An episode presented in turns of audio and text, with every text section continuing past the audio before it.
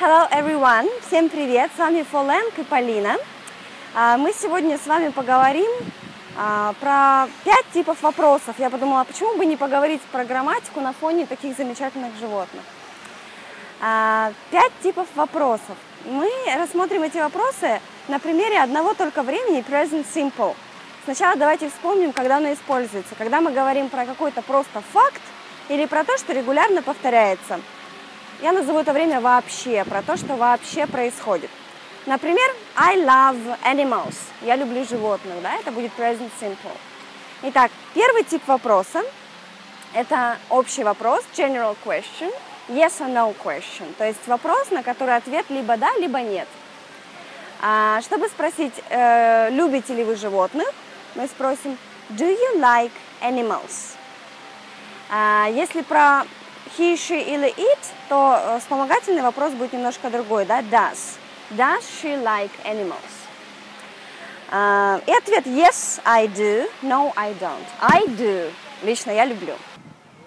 Второй тип вопросов – это специальный вопрос, когда требуется уточняющая информация, когда мы спрашиваем что, what, или когда, when, или где, куда, where, или как, how, или почему, why,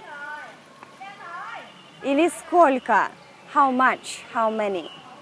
А в таком случае мы просто вопросительное слово ставим вперед, все остальное будет то же самое. Например, а каких животных вы любите? What animals do you like? I like giraffes. Или куда вы ездите в отпуск? Where do you go on holidays? Порядок слов будет такой же, как и в общем вопросе, просто вперед ставится вопросительное слово. Третий тип вопроса – это альтернативный вопрос, когда предлагается два варианта. К примеру, do you like giraffes or elephants? Вы любите жирафов или слонов, да, через союз or. I like both. Я люблю и тех, и других.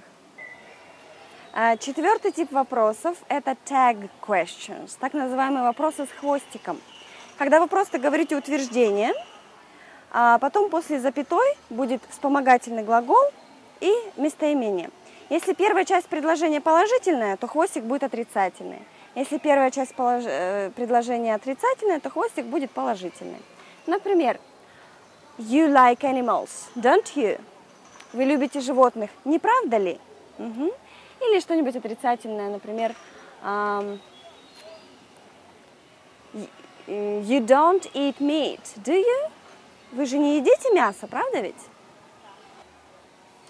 И пятый тип вопросов – это вопрос к подлежащему. Он будет э, другой, он отличается от всех остальных, а, потому что в вопросе к подлежащему нет вспомогательного глагола, он не нужен. Ни do, ни does не используется. Например, кто любит животных? Who, да, э, вопросительное слово кто, who. А затем ставим глагол с окончанием s.